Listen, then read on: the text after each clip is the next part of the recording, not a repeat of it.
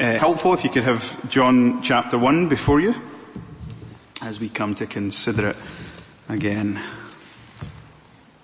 Question. When do you feel most authentically like a Christian? In church? When we sing? When we pray? When we hear God's word? When we sense God's presence? Perhaps it's when you're serving in God's acts of love, deeds of faith. Perhaps it's in your, in your personal uh, time at home when you, you have the Bible in front of you and you pray and you're just open and honest with God about who you are. And open and honest with God about who He is and what He's done and you get to praise Him and worship Him. I suspect we, we feel authentically Christians varying extents in all of those experiences. But can I tell you when I feel most authentically like a Christian, one of the places I feel most authentically like, like a Christian, it's when I'm sharing Jesus with people who don't yet know Jesus. It's when I'm bearing witness to Jesus and pointing people to the light of the world. I never feel more alive than when speaking about Jesus. Genuinely. And, and, and I've been thinking about it just this afternoon and wondering, why is that the case? It's not, trust me, it's not because I'm gifted. It's not even because I'm confident, because sometimes when I'm speaking about Jesus, I get scared and nervous. I don't know what to say. I think I feel most authentically like a Christian when I'm speaking about Jesus because it's like He powerfully works in me, in spite of me, by His Spirit. Gives me words to say. He, he, and there's just something so amazing when you, when you, you're able to share Jesus and offer people what they desperately need. Don't get me wrong. Sometimes the hardest part about sharing Jesus, bearing witness to Jesus, is when you watch people reject them. And yet, even in those moments, as we're going to see in this passage, that's reality for the Christian. And there's always the other reality when you share Jesus and someone becomes a Christian. And as a student, in Edinburgh, there's a, there's a area of Edinburgh called the, the Canongate. It's where people go uh, for nightclubs and pubs Saturday night. And Edinburgh City Mission used to take a group of us down and we used to just give out hot chocolate and we used to speak to people who were just going about their business late night. And I remember one occasion, this was actually my first occasion out, this young lad, he was drunk, worse for wear, stopped off at the table we got chatting and he says, can you just tell me about Jesus? I was like, wow, this has never happened. This is why we're here, but nobody invites it. So I took him to Ephesians 2 and I started walking through that passage and, and it was incredible because he said, I believe want to be a Christian. And I, and I can still remember feeling so alive. Watching God in action as Jesus is held out in His Word. Mighty to save. Well, I begin by sharing that by way of introduction because in the passage we're looking at tonight, we're going to look at John chapter 1 and focus particularly on verses 6 through 13.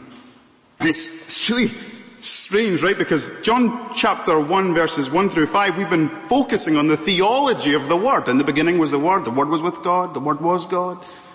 We've been looking at this and then there's this abrupt change where John transitions and he just starts speaking about, he introduces us to this one called John. Is John the Baptist. He tells us why John the Baptist was sent. He, he came to bear witness about the light, that all might believe through him. And so tonight we're going to be thinking about John the Baptist as the witness to the light. And it's slightly different from this morning. Hopefully we can, this sermon will be a little bit more practical as, as, as we're challenged to think about ourselves as witnesses. Now, it kind of makes sense, even though it comes in quite abrupt, that, that after the author John unpacks for us who Jesus is, that he would actually start talking about witnessing about Jesus. Witnessing, bearing witness to Jesus. See, when you've been thinking about the greatness and the glory of Jesus, you can't keep that to yourself. Now interestingly in this context, before Jesus came into the world, and as Jesus came into the world, God raised up the final prophet of the Old Testament who would prepare the way for Jesus. Look at verse 6. There was a man. Now that's quite abrupt because we've just been thinking about the Word, who was God. Now here's a man. It's like John wants us to think about his origins. John the Baptist, do you remember his origins? He was born to Zechariah and Elizabeth just before Jesus was born. John the Baptist, you remember, uh, he, he was full of the Holy Spirit whilst he was in his mother's womb. He leapt for joy. Remember John the Baptist, he was the one who, who, who would go into the wilderness eating locusts and wild honey whilst proclaiming a message of repentance for the forgiveness of sins. John the Baptist, who was prophesied 700 years before he came into this world by the prophet Isaiah as the one who would prepare the way for the Lord. There was a man sent from God. See that word sent there is a key word in this gospel.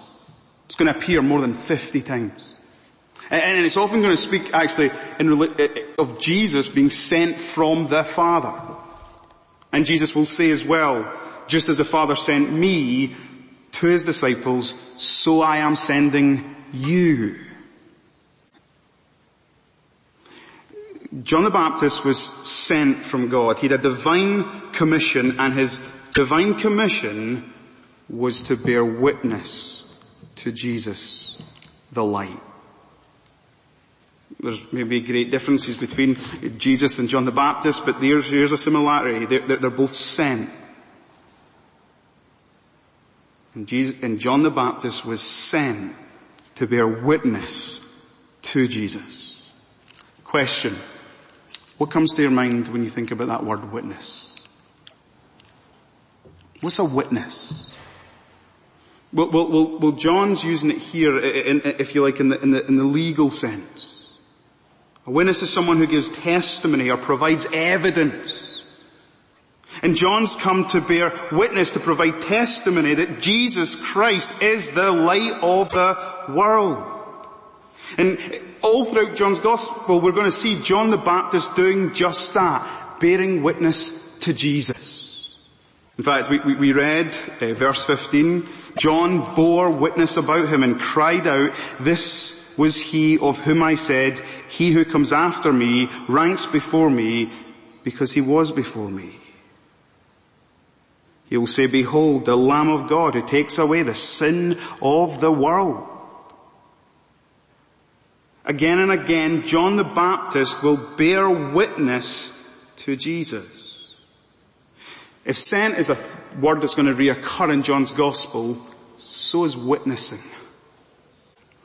John loves things in seven. So there's the seven I am sayings. And there's going to be seven different witnesses to Jesus. There's going to be the Father himself, the Christ himself, the Holy Spirit, Christ works. There's going to be the witness of John the Baptist. There's going to be the witness of his disciples and others who come into contact with Jesus who will go forth and bear witness of him. Now, now, look at the end of verse, look at verse 7. He came as a witness to bear witness about the light. Why? That all might believe through him. Remember, we looked at the, the purpose of John's gospel this morning. We touched on it. John chapter 20 verses 31, 30 and 31. This gospel was written so that we might believe in Christ and in believing him have life. John the Baptist came so that we might that he might bear witness to Christ and that people would believe in him. So again, John's preparing us for, for, for what's to come in this book.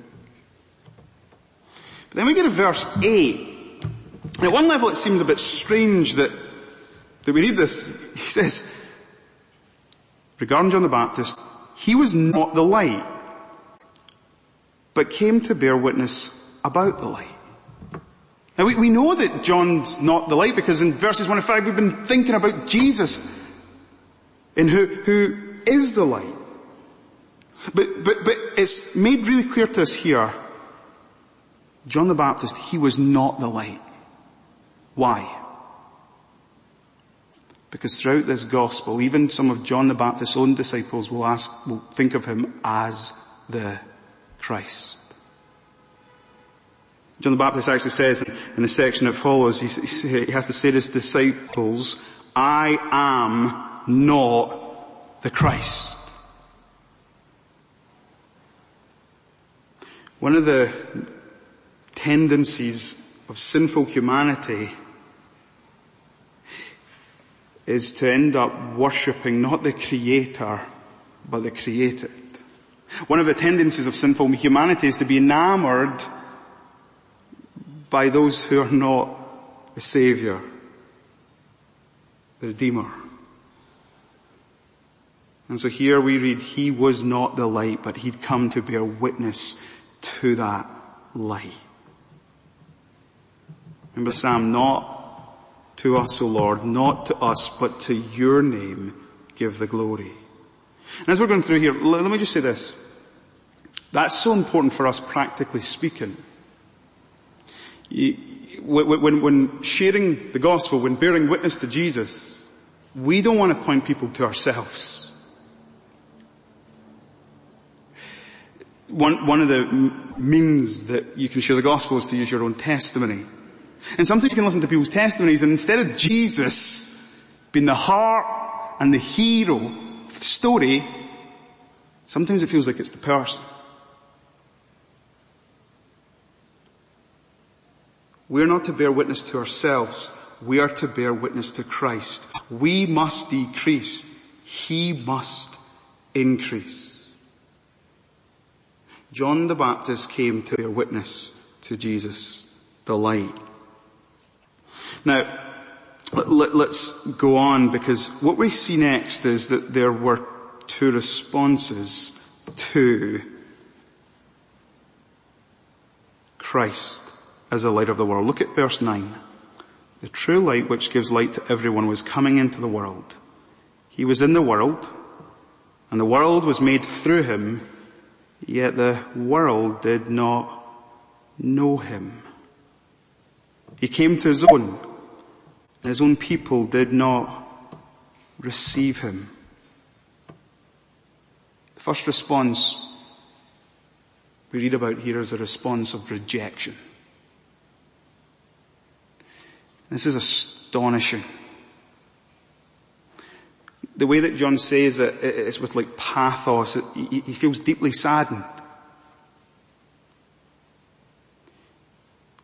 The true light which gives light to everyone was coming into the world. He was in the world and the world which was made through him, the world did not know him.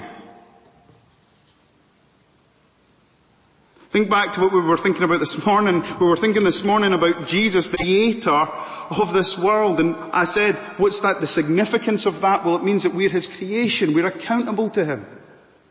Jesus made us wonderfully, placed us in this world so that we might know him and enjoy him. And yet when Christ came into this world, we did not know him. We rejected him. The world here speaks about all of humanity and their rejection of him. But, but it goes from bad to worse because look at verse 11. He came to his own.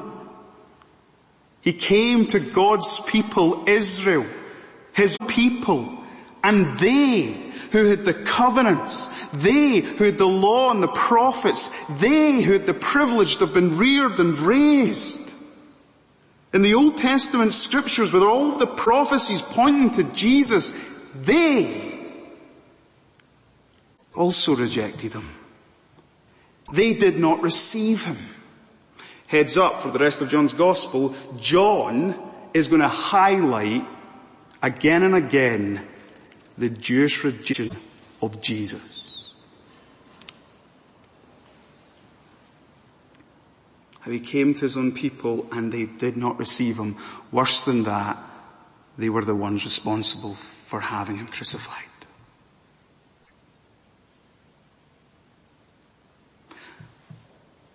And they were, they, and if, again I can make maybe a point of sobering truth, sobering application, sobering warning. Some of us have the privilege of growing up in church and Christian homes. Some of you might be here and you're not a Christian. You're rejecting Jesus. In light of all that you've heard, in light of all that you've been taught, Here we see that there are those who reject Jesus. It doesn't matter how privileged your background is. I suppose the question is why did they reject him? Well, John chapter 3 gives us part of the answer. John chapter 3 verses 19 to 20, this is the judgment. The light has come into the world and men love darkness rather than the light because their deeds were evil. For everyone who is evil hates the light and does not come to the light lest his deeds should be exposed. Why the rejection of Jesus? Because men hated the light. They, they loved the darkness. They loved their evil deeds. See, one of the things about Jesus is, is if you come to Him, the light of the world, He will, at the start, He'll expose you for who you truly are. Maybe you remember this experience when you, you, before you became a Christian, you started to read the Bible, you started to hear sermons and you felt like they were just unpacking who you are and you would feel, does it, the minister know everything about me? You see, one of the experiences of, of, of the light of the world is that he exposes us for who we truly are. And sometimes that uncomfort causes us to run. You know when you pick up a stone or a rock and underneath it are all those bugs? You expose them to light, they all scatter. That can be like people who when exposed to the light of the world, run, scurry off because they much prefer the darkness. The Lord Jesus Christ was rejected by his own. Can I make another point of application in the context of bearing witness to Jesus? It will not be uncommon for you to be rejected. Not you personally, but the message you're presenting. In fact, they might even hate you because of the message you're presenting. John's Gospel, chapter 15. If the world hates you, know that it has hated me before it hated you. John the Baptist, who bore witness to Jesus. Do you remember his end? His end. Beheaded. For speaking the truth in love. And so one of the the realities of, of, of, being a Christian is that we are called to bear witness to Jesus, but to know, as the scriptures inform us, people may reject him because they much prefer the darkness than the light. Okay, then we get the final response. Get verse 12. But to all who did receive him, who believed in his name, he gave the right to become children of God, who were born not of the, not of blood, not of the will of the flesh, not of the will of man, but of God. Here's, here's, here's the good news, right? Not everybody who hears the gospel is going to reject it. You and I, who are Christians, we are exhibits of that very fact. We've come to receive Christ because we believed in His name. What does it mean to believe in the name of Jesus? It means to believe everything that's been revealed to us about Him in the Bible. His name represents His character. We become children of God by believing in Him, trusting Him. By, by faith alone, in Christ alone, because of grace alone, we are saved to the glory of God alone. Faith, not our good works, is what gives us the right to become children of God. It is a gift we receive. So that none of us can boast. Now, I love what this verse unpacks because it says that we who become Christians, it's because we're born, not of the will, not of blood, not of the will of the flesh, not of the will of man, but of God. It's interesting, John chapter 3, Jesus is to speak to Nicodemus of his need to be born again. You played no part in being born as a human being. And you play no part in being born again. Jesus Christ is the one who has to regenerate us by His Holy Spirit, make us alive to the things of God, Give us the gift of faith that we might respond to Him. The amazing truth that John presents about salvation is that we become Christians because we are born again because of the will of God. And so do you know what that means? None of us can be proud because we're Christians. It's not because of our intellect. It's not because we've figured out things that other people haven't yet figured it out It's because our God is so good. To be gracious toward us. To enliven us and to have us born again. He has opened our blind eyes that we might see the light of the glory of God in the face of Christ Jesus. Now, just so you don't miss this, look at the blessing the benefit that comes from believing. Adoption. He's given us the right to become children of God. You know in the first century, under Roman law, if you were adopted as a son, you would receive all the legal rights of a natural born son. So if your family father passed away and left you in the state, you would receive all the rights, you would be the heir. And here John's telling us is that when you believe, when you become a Christian, when you're born again, you are an adopted son and daughter. And, and see when you, you start to like think deeply about the doctrine of adoption, it is truly stunning. Like, when you become a child of God, you're in closer to relationship to God than even the angels in heaven. Because Jesus didn't die for the angels. He died for sinful human beings so that we would be brought into the family of faith. We become children of God. That is, we become co-heirs with Christ. He is our inheritance and we are His. All that is His becomes ours because of the will of God. If you want to go home and ponder more on the, the doctrine of adoption, go study Romans 8 Now, now as I just bring this to conclusion, everyone must respond to Christ. So if you're here tonight and you're not a Christian, the question is how will you respond to Jesus Christ, the light of the world? Will you believe in His name trust in Him for salvation. And as Christians, as those who do believe in His name, as those who are born again, as those who are adopted children, you remember that your privilege as an adopted son or daughter of God is to go forth and tell.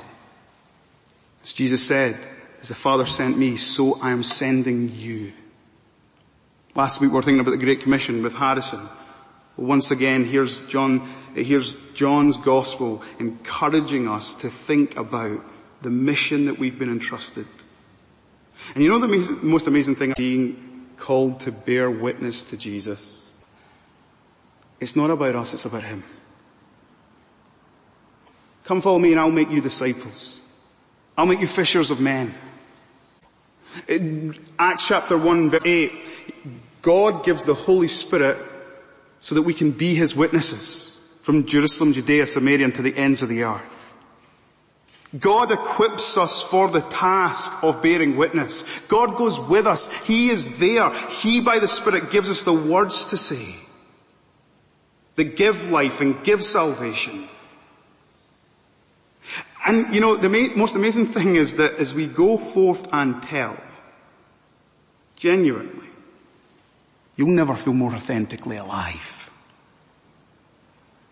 As you hold out the light of the gospel.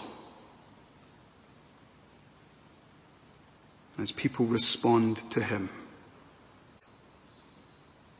So here's a, here's a challenge for us as a church family as we study John, as we prepare to enter into this amazing gospel, let's feel the weight of his challenge to be those who bear witness to the light of the world. Let's go forth as God's children and let's tell the world about our elder brother Jesus who did for us what we could have never done for ourselves. Let's pray.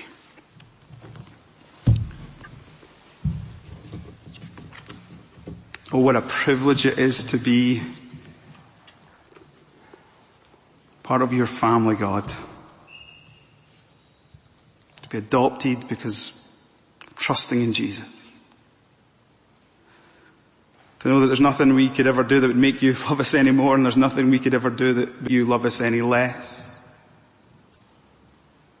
To have your favor, to have your ear, and God, today we, we've been filled up in our hearts and minds with the truths about who you are in your son and what you've done. And God, we pray that as we leave here, because you are our magnificent obsession, we would go here overflowing, eager to make you known. God, by your Holy Spirit, please would you provide us with opportunities Please would you give us the words to say when those opportunities present themselves.